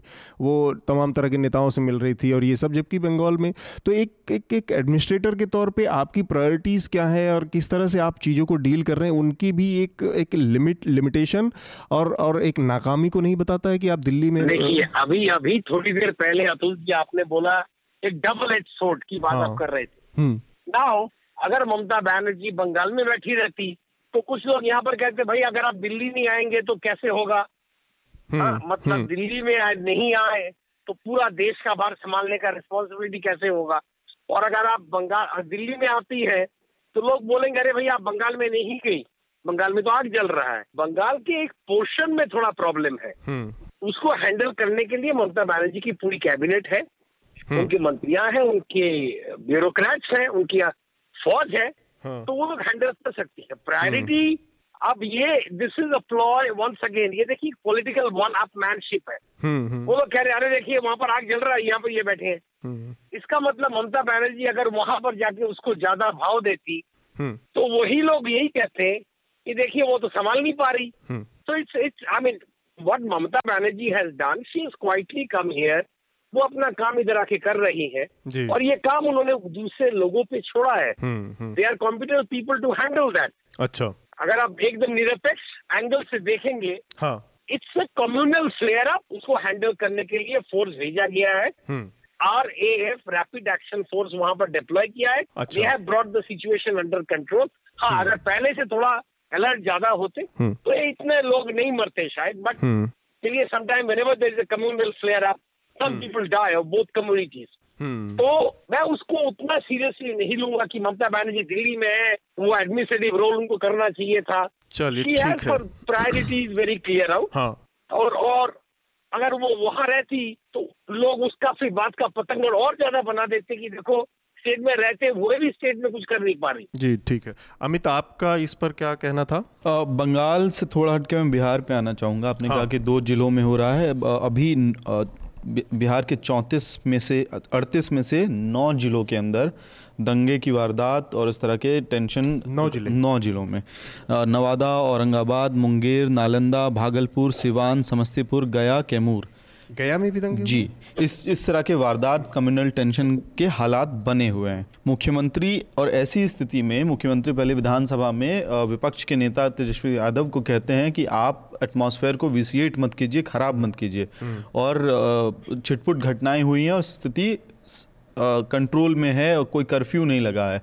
नौ ज़िले नौ ज़िले जल रहे हैं जिसमें भाजपा के मतलब सामने सीधे तौर पे या लोग इन्वॉल्व हैं। लोग चौबे के बेटे का अच्छा का भी नाम है उसमें। शुरुआत कहाँ से होती है कि भागलपुर में जो दंगा जो जो रैली निकाली गई थी हम्म। उसमें अरिजीत चौबे जो हैं वो खुले तौर पे नारे हम्म। लगा रहे हैं और उसके बाद डिफेंड भी कर रहे हैं उनके हम्म। पिता भी आके डिफेंड कर रहे हैं और वहाँ से वो आग जलनी शुरू होती है और नौ जिलों तक वो आग फैलती है। अलग अलग घटनाओं अलग अलग वारदातों में सारा मामला हुआ है। और अगर और ये एक और इंटरेस्टिंग फैक्ट है कि यही नीतीश कुमार जब पिछली बार सरकार में थे तो इन्होंने दो असेंबली चुनाव के पहले जिस इस तरह की कई सारी घटनाएँ जहाँ दंगे कराने की कोशिश हुई उन सबको रोका था और करीबन एक रिपोर्ट के अनुसार 600 लोग अरेस्ट हुए थे हम्म। इस बार लोग दंगे रुक नहीं रहे हैं दंगे फैल रहे हैं लगातार तेज़ी से हम्म। और उसमें सरकार का ही एक धड़ा एक हिस्सा एक पार्टी जो है उसके उससे जुड़े हुए लोग हम्म। पकड़े जा रहे हैं उनका नाम सामने आ रहा है। हम्म। तो ये अपने आप में दिखाता है कि कहीं ना कहीं Nitish Kumar as a chief minister fail हुए हैं इस इस पूरे मसले में। दूसरा कि एक तरफ़ जहाँ पे भाजपा की राजनीति मज़बूत होती है इस पूरे माहौल में वहीं नीतीश कुमार कमज़ोर हो रहे हैं। क्योंकि महादलित और मुसलमानों का वोट बैंक आप ही मांग के मुख्यमंत्री बनते आए हैं ना। तो हम्म। अब तो मुसलमान को साफ़ दिख रहा है कि आप आपकी प्रायोरिटीज क्या हैं। तो वो मसला है। और अरेस्ट वाली बात तो मैंने हम्म। कह ही दी। जी। ठीक है। अगले उस पर हम लोग बढ़ते हैं अपने विषय पे। एक इंडियन एक्सप्रेस ने कल एक इन्वेस्टिगेशन किया छोटा सा और वो काफ़ी महत्वपूर्ण है। आईसीआईसीआई बैंक के जो मैनेजिंग डायरेक्टर हैं चंदा कोचर उन्होंने जो वीडियोकॉन ग्रुप है बहुत बड़ा कॉरपोरेट ग्रुप है हिंदुस्तान का। उसके जो मुखिया हैं वेणुगोपाल धूत, उनको 3250 करोड़ 3250 करोड़ रुपए का बैंक लोन जारी किया था 2012 में। और 2017 में ये बैंक लोन इसमें से 2805 करोड़ रुपए का बैंक लोन एन हो गया। उसको इन लोगों ने नॉन परफॉर्मिंग एसेट कर दिया आईसीआईसीआई बैंक ने। और इसके बदले में एक कंपनी थी जो कि न्यू पावर करके कंपनी है, जो कि जॉइंट वेंचर था चंदा कोचर के पति दीपक कोचर और वेणुगोपाल धूत की कंपनी वीडियोकॉन ग्रुप के बीच में। तो शांतनु हमारे साथ। शांतनु ये जो पूरा मामला है, ये ये जो कॉन्फ्लिक्ट ऑफ़ इंटरेस्ट दिखा रहा है, आपको क्या लगता है कि इस तरह के मामले, हमने अभी नीरव मोदी को देखा, अब वीडियो कॉन का ये और ये चंदा कोचर का मामला देखा तो ये एक तो है कि इस तरह की चीज़ें हमारे पूरे सिस्टम का हिस्सा है करप्शन एक बात। दूसरा ये है लेकिन कि बैंकिंग सिस्टम पर कितना भरोसा इसके बाद किया जा सकता है? क्योंकि वो बैंक जो हमारे पचास हज़ार, एक लाख, दो लाख रुपए के लोन के लिए हमारे पीछे बाउंसर छोड़ देता है लोगों के पीछे। तमाम तरह के ह्यूमिलिएशन होते हैं लोगों को। और कर, करते हैं ये लोग। और वो भी मतलब इतना बड़ा और वही बैंक के लोग बड़े टॉप पोजीशन पे बैठे लोग इस तरह से इतने बड़ी रकम को इस गबन कर जाते हैं इसका कर घोटाला कर देते हैं। तो बैंकिंग सिस्टम में लोग जो लोग बैठे उनके ऊपर क्या लोगों का भरोसा बना रहेगा? मुझे लगता नहीं है देश के बैंकिंग सिस्टम पे वैसे भी लोगों का भरोसा है नंबर वन हम्म। ये ये कॉर्पोरेट गवर्नेंस का खेल है। हम्म। यहाँ पर क्विट प्रो को हर वक्त चलता है। हम्म। नीरव मोदी कैसे बैंक से पैसा लिया और ये पैसा उसने किस एडवर्टीजमेंट कैंपेन के ऊपर उन्होंने बर्बाद किया? हम्म। किस पैसे से वो प्रियंका चोपड़ा को साइन करवाया? हम्म। किस पैसे कितना पैसा वो एंड्रॉइड में खर्चा किया? इसका हिसाब मालूम हमें तो अभी तक नहीं है। नीरव मोदी के फॉर्म जिन्होंने ये स्कैंडल किया और जिन्होंने डिफ़ॉल्ट किया ये मतलब चोरी नहीं है ये डिफ़ॉल्ट है हम्म। ये फर्म हांगकांग के हैं और हमारी खुफिया एजेंसी न्यूयॉर्क में जाके बैठी है हम्म। अब आते हैं आईसीआईसीआई और हम्म। चंदा कोचर और उसके हस्बैंड पर वीडियो कॉल के वेणुगोपाल धूत का जी एक जमाने का नामी एफएमसीजी ब्रांड वीडियो कॉल आज तो कहीं पन्ने पे ही नहीं है और लोग उसको इन्वेस्टिगेट भी नहीं कर रहे आईसीआईसीआई बैंक का किस्सा ऑलमोस्ट एनएससी को लोकेशन की तरह है अच्छा किसी विसल ब्लोअर ने इसको बताया सोशल हम्म। मीडिया पे डाला हम्म। इंडियन एक्सप्रेस ने पहले उठाया फिर न्यूज़ चैनल ने आगे बात बढ़ाया हम्म। और धीरे धीरे ये बात अभी फैल गया अब ये सोचिए देखिए अगर वो विसल ब्लोअर ये काम ये कागज़ आगे नहीं बढ़ाता तो क्या होता एनएससी कोलोकेशन का चर्चा आप लोग कभी भी नहीं करते हम लोग करते नहीं। ना ही आईसीआईसीआई चंदा कोचर का केस करते। हम्म। अब ये टोटल वायलेशन है एकदम वायलेशन है। Chanda Kochhar has already been called for questioning by CBI she has been question twice पूरा आईसीआईसीआई बोर्ड उसको बचाने में लगा हुआ। एक जमाने में भारत का पूरा एफआईपीबी का जो एक बहुत बड़ा ढांचा था कि विदेश से इन्वेस्टमेंट आ रहा है तो आईसीआईसी बैंक अभी भी मुझे याद है केवी कामत जब वो बैंक में वापिस आए विदेश से पैसा लेके हम्म। पूरा बैंक के लोगों ने ऊपर से गुलाब के पंखड़ियाँ फेंके थे तो वो दिन है और आज का दिन देखिए पता नहीं चंदा कोचर के सर पे क्या फेंका जाएगा एक और चीज़ मुझे बताएँ शांतनु 2012 से 2018 मतलब कि 17 मतलब कि ये पाँच साल पाँच साल इतनी बड़ी रकम को एन एन घोषित करने के लिए पर्याप्त होते हैं इतनी जल्दी इस निष्कर्ष पे पहुँच जाना और उसके रिकवरी का इन्होंने को क्या कोशिश की इन सारे सवाल यहाँ पे ये सारे सवाल पैदा नहीं होते कि आपने रिकवरी के क्या क्या कोशिशें की थी बैंक का रिकवरी का प्रोसेस जो है वो बहुत कॉम्प्रोमाइज प्रोसेस है तुल हम्म, हम्म। बैंक आम जनता से जो रिकवरी कराती है उसके लिए एजेंट भी बाहर से आते हैं हम्म। अभी आपने देखा होगा अगर आपने क्रेडिट कार्ड का पेमेंट टाइम पे नहीं किया। कम से कम छह कॉल सेंटर से एक ही बार तोते की तरह लोग बोलते रहते हैं पैसा कब देंगे पैसा कब देंगे? क्योंकि उनके लिए वो टारगेट रहता है कि जितना पैसा मिल गया बस खाते में डाल दो। जी। लेकिन बड़े पैमाने पे जो लोग पैसा लेते हैं उनका जो रिकवरी प्रोसेस है उसको डायरेक्टली हम्म। बैंक को मॉनिटर करना चाहिए और बैंक का जो मॉनिटरिंग प्रोसेस है हम्म। उसको आरबीआई को मॉनिटरिंग करना चाहिए। हम्म। ये टोटल अपने आप में फेलियर है। जैसे ये बार बार मैं कोलोकेशन की बात इसलिए कह रहा हूँ कि कोलोकेशन के मामले में से भी एकदम चुपचाप रहा हम्म। हमारा देश बड़ा अजीब है कभी कभार मुझे लगता है इतना पैसा लोग लेके बगैर पैसा दिए चले गए और इसी देश में सुब्रतो रॉय सहारा श्री हम्म। जिनका टाइटल है भारत है हमारा हम है सहारा हम्म। वो आदमी दो साल जेल में रहा सत्रह हज़ार करोड़ के जगह पंद्रह हज़ार दे दिया फिर भी केस अभी चल रहा है बोल रहा है और छह सात हज़ार दे दीजिए और मामला बंद करिए I think we live in peculiar times मुझे तो कभी कभार लगता है कि प्रायोरिटी सरकार का क्या है पहले सरकार वो तय कर ले हम्म। और आप देखिए ध्यान से जरा ये जो पूरा पैसा का ये चोरी हुआ है हम्म। आप शाम को आज टीवी चैनल खोल के देखेंगे हम्म। कुछ लोग बोलेंगे ये तो भाई आपके टाइम पे हुआ है और कुछ लोग बोलेंगे आप हाँ हमारे टाइम पे हुआ है लेकिन आपने क्या किया? हालाँकि कल ये खबर में जी। वो लखनऊ के नवाब की तरह ये कहानी आगे निकल जाएगी। पर हमारे नीरव मोदी मेहुल चेक्सी तो वापस आएगा ही नहीं। हम्म। बेल्जियन पासपोर्ट धारी ये दोनों लोग मैं डायमंड की किताब लिख रहा हूँ मुझे मालूम है कोई सवाल ही नहीं आता। हम्म, वो लोग हम्म। आएँगे ही नहीं बाहर। और उनके जो लॉयर्स हैं अब वो आर्गूमेंट शुरू करेंगे कोर्ट में वो सीधा बोलेंगे कि आप लोगों ने हमारे क्लाइंट का इमेज खराब कर दिया है अब क्लाइंट कहाँ से पैसा उठाएगा? जी। It is all about corporate governance hmm. and that's why it badly impacts us. I mean, uh, it impacts us right in our face. मतलब अब क्या करेंगे? कुछ करना नहीं है। अब ये चंदा कौशल का केस सामने आया है। अब यकीन मान के चलिए नीरव मोदी की कंपनी के जितने भी डायरेक्टर हैं सब लोगों पे केस चल रहा है। अब उस डायरेक्टर का भी केस धीरे धीरे सामने आएगा देखिएगा। उनके भी परिवार के लोग कैसे कैसे बैंक के अंदर जुड़े हुए हैं और कैसे कैसे उन्होंने इनको लोन देने में मदद करी है। So I mean I don't know we don't follow rules हम लोग रूल फॉलो नहीं करते। ठीक है। तो बार बार केस आता है। कभी केस दब जाता है कभी केस छोड़ देते हैं। कभी केतन पारक आता है कभी हर्षद मेहता आता है। हम्म, हम लोग फॉलो हम्म। करते ही नहीं है। केस बनता जाता है। अभी भी वही होगा। जी। इसके आगे कुछ नहीं होगा। ठीक ये एक और चीज़ था राना आप से मैं जानना चाहूँगा बैंक अभी कुछ दिन पहले हमने देखा था, पंजाब नेशनल बैंक ने वैल्यू एडेड सर्विस के नाम पे अपने खातेधारकों से छोटी छोटी रकम करके और कम से कम साढ़े चार या कितना, साढ़े चार, पाँच हज़ार करोड़ रुपए उगा लिए थे इस तरह से। बेसिकली छोटी छोटी जो रकम होती है वैल्यू एडेड सर्विस के नाम पर, इतने के नाम पे, वो उगा ली जाती है और आपको पता भी नहीं चलता।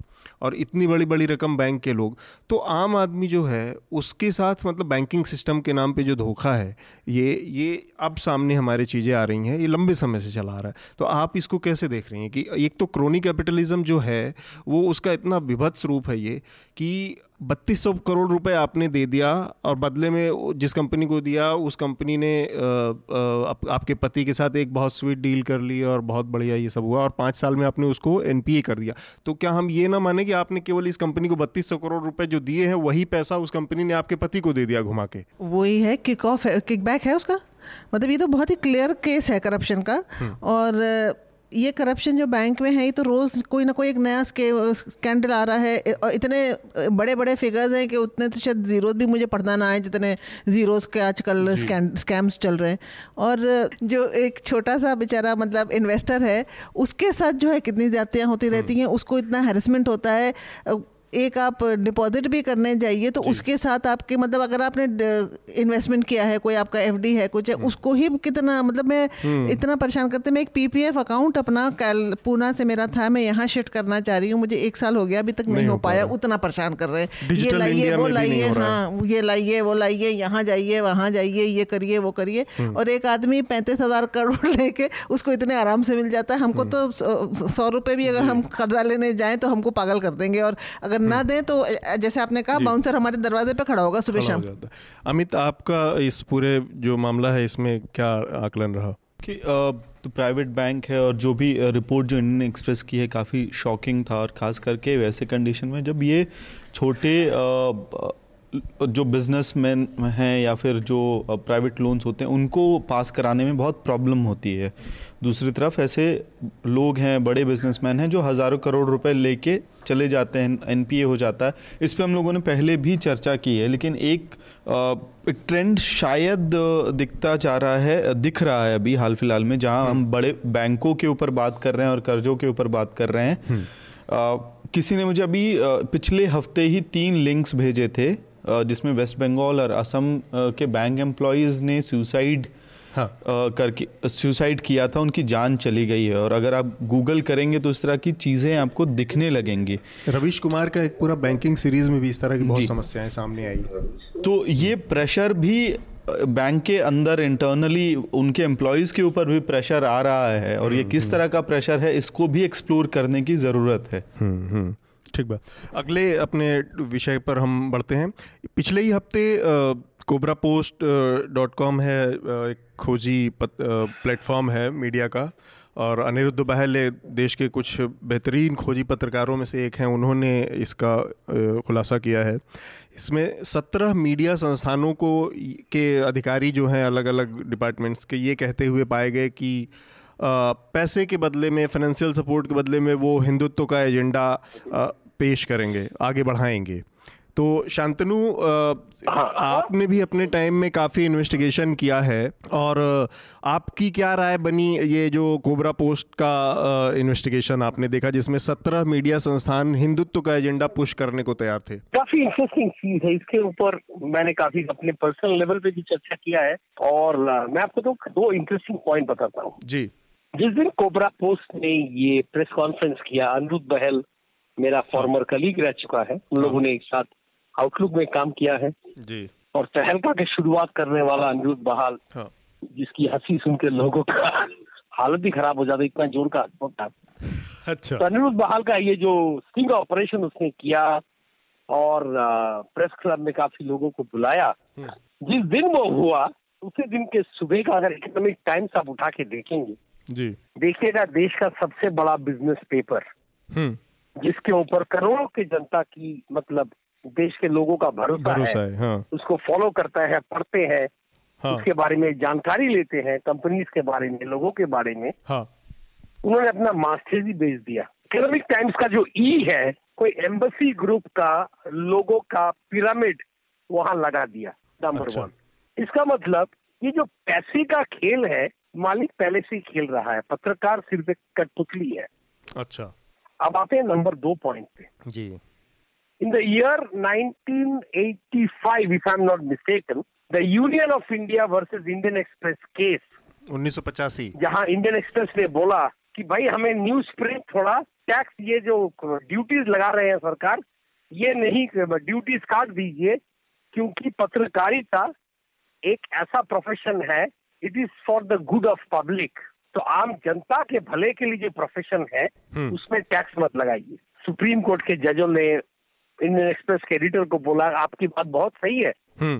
लेकिन आप भी आइंदा सरकार से कुछ मत मांगिएगा in terms of award in terms of advertisement in terms of anything ये सब मत मांगिएगा।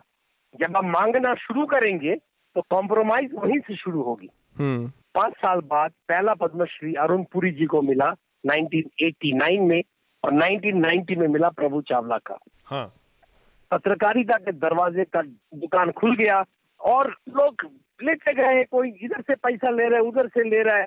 दिल्ली में कहावत है रिपोर्टर का स्टोरी गिरता है तो एडिटर का मकान बनता है। तो कोई इसमें कोई नया चीज़ नहीं है। सब लोग माल कमा रहा है। शायद पुष्प शर्मा को कम मिला वो जाके स्टिंग कर दिया। हम्म। और वो रो रहा है बोल रहा है देखो ये पैसा ले रहा है वो ले रहा है। अच्छा उसने बोला कि भाई यूएनआई देश का इतना बड़ा एजेंसी। अच्छा भाई आप ध्यान दीजिए यूएनआई के पास तो सब्सक्राइबर ही नहीं है। हम्म। तो यूएनआई पैसा लेके भी क्या करेगा? हम्म। बट मुझे शौक इस बात का हुआ हम्म। कि स्टिंग ऑपरेशन में रिडीफ का नाम आया। हाँ। स्टिंग ऑपरेशन में इंडिया टीवी का नाम आया। और हाँ, इस स्टिंग ऑपरेशन में देश के सबसे तो बड़े अखबार दैनिक जागरण का भी नाम आया। कि आप कितना लेवल तक आप नीचे जा सकते हैं? Dainik Bhaskar they are big papers Dainik Bhaskar का नाम इसमें नहीं था इसमें दैनिक जागरण का नाम है। हाँ सॉरी दैनिक बस मतलब for the top mainline Hindi paper my point is ji. are you that desperate for money? Then do a supplement do something else.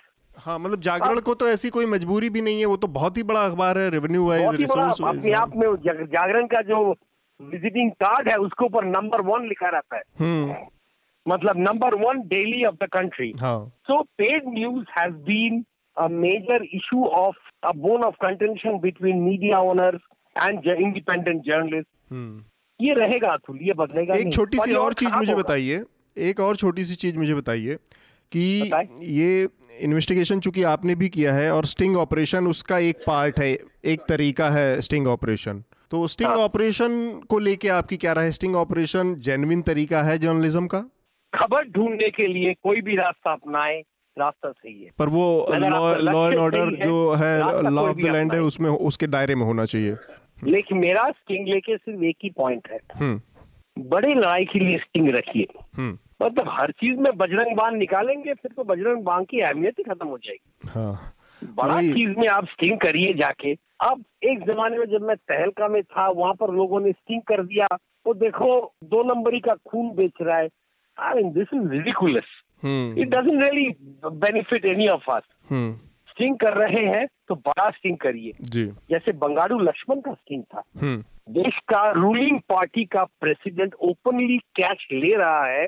ये अपने आप में पार्टी में एक मतलब देश के पॉलिटिक्स और राजनीति के लिए एक बहुत बड़ा शौक था। जी.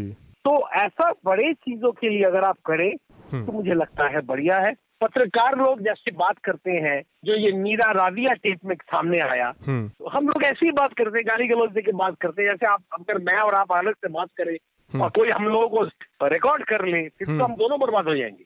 क्योंकि गाली देना मेरा पेशा नहीं मतलब हम लोग मज़ा आता है चार पाँच लगा देते हैं। लेकिन ये जो पत्रकार के ऊपर स्टिंग किया पत्रकार होके पत्रकार के ऊपर किया हम्म। शायद हम्म। पेड न्यूज़ ऐसे लेवल तक चला गया है हम्म।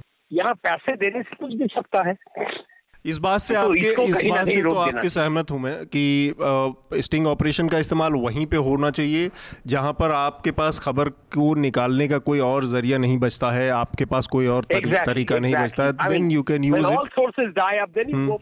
ठीक है हमारे साथ I mean, a, this kind of thing, you know, I mean, you can always find out जी। कि कितना पैसा देने से इंडिया टीवी स्टोरी लगा देगा। ठीक बात। तो ये पता करिए इजीली वो तो खुलेआम बोल रहे हैं। हम्म। मार्केट में तो सब बैठे हुए कटोरा लेके। ठीक बात। कि आप जितना पैसा दे दीजिए टाइम्स ऑफ़ इंडिया के फ्रंट पेज में लगा देगा। टाइम्स ऑफ़ इंडिया का तो दुकान खुला हुआ है। वो तो मीडिया नेट नाम का दुकान ही खोल रखा है। वहाँ तो चेक से पेमेंट लेते हैं। ठीक वहाँ तो कोई हवाला ऑपरेशन नहीं है। वो तो कैश में नहीं लेते। You pay by cheque and you pay for the story in the front page of Times of India, back page, सब कुछ करते हैं वो लोग। ठीक है।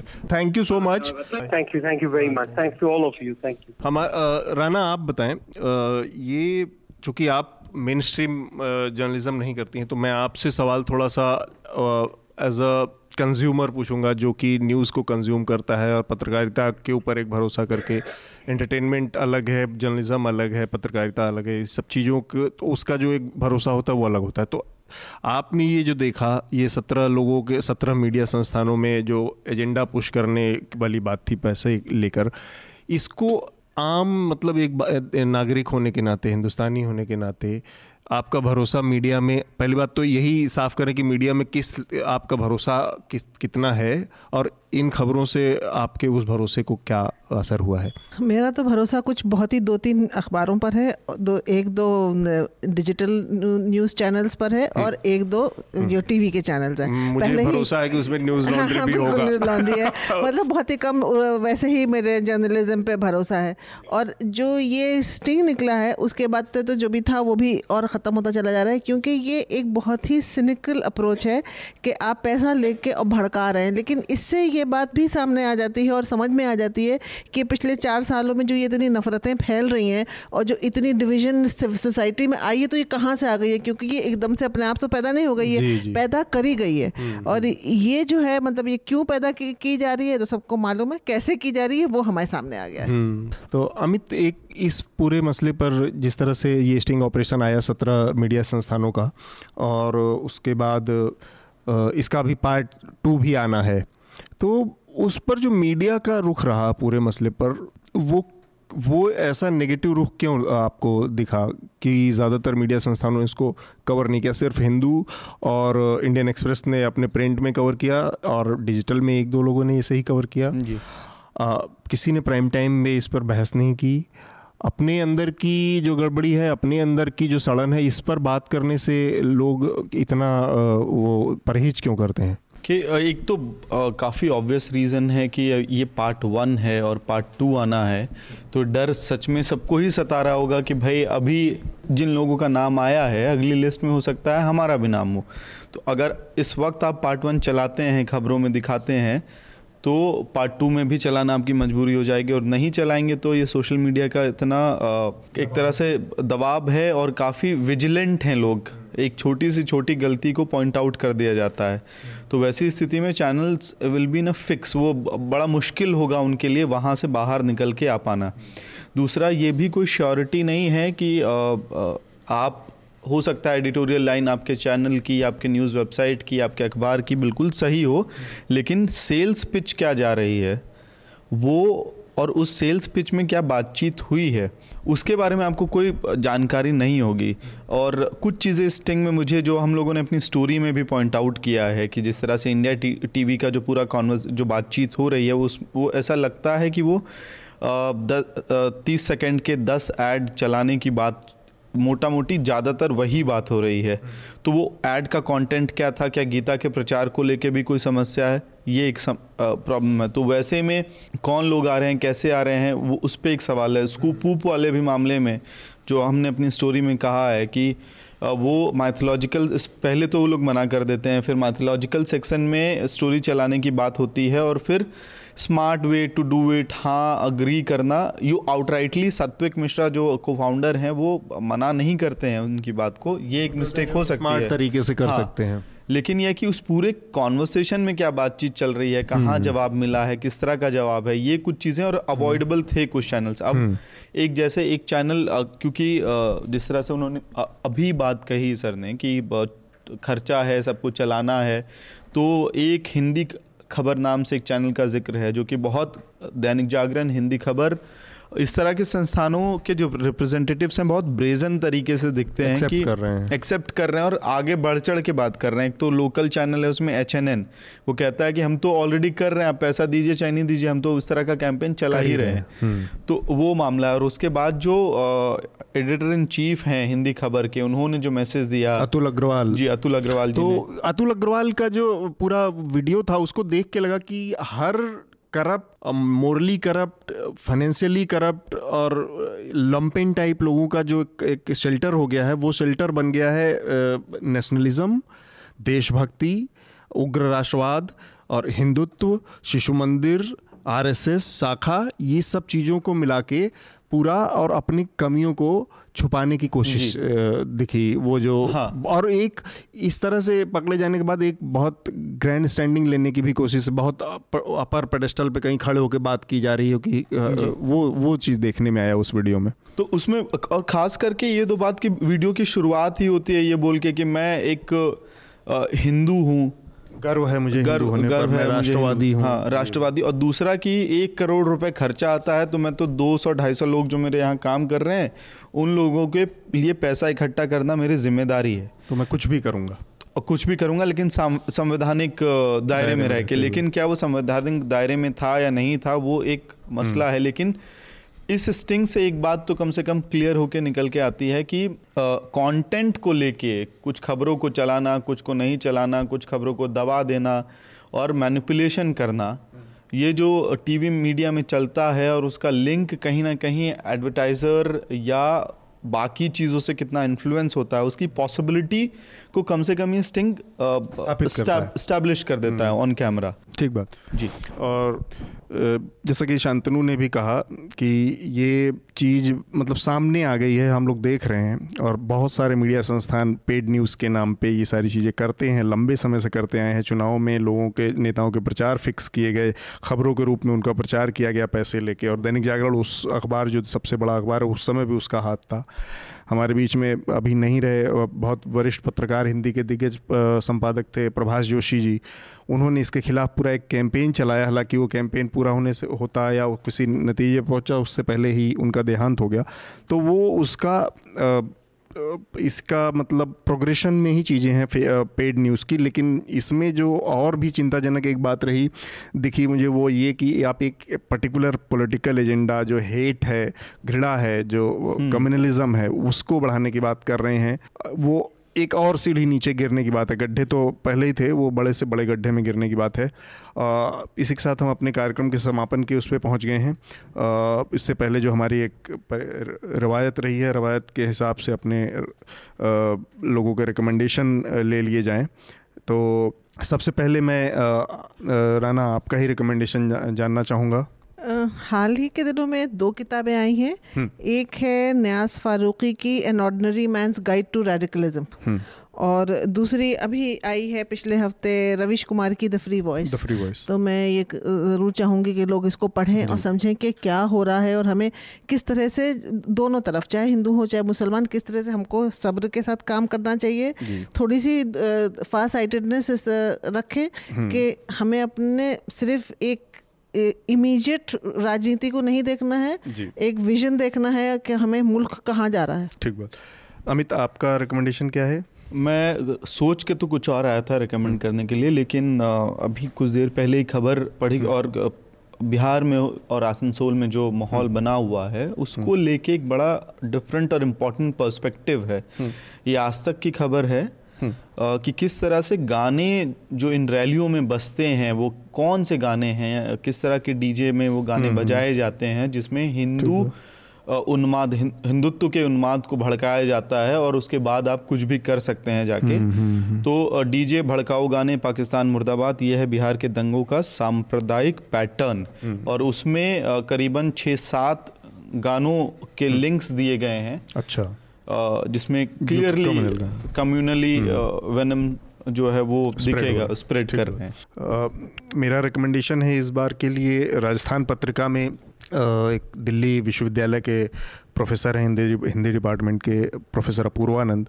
उन्होंने एक ऑपेड लिखा है राजस्थान पत्रिका में और वो इसी के इर्द गिर्द है कि जो धर्म का और राम का जो पॉलिटिकल इस्तेमाल हो रहा है किस तरह से धर्म के पूरे स्वरूप को मतलब मूल उससे विकृत करके और एक बहुत ही थॉटफुल और इंटेलेक्चुअल बहस है उसमें कि रिलीजन और उसके इर्द गिर्द तो मुझे मेरी तरफ़ से वो अपने पाठकों को रिकमेंडेशन होगी कि उसको ज़रूर पढ़ें लोग।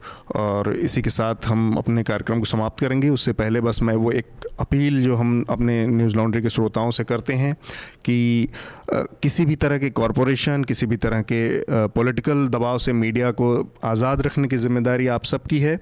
न्यूज़ लॉन्ड्री को सब्सक्राइब करें। न्यूज़ लॉन्ड्री को सब्सक्राइब नहीं कर रहे हैं तो जो पसंद है कोई और संस्थान, कोई और प्लेटफॉर्म उसको ज़रूर सब्सक्राइब करें। आपका सहयोग होगा तो मीडिया स्वतंत्र रहेगा। आप सभी लोगों का बहुत बहुत शुक्रिया।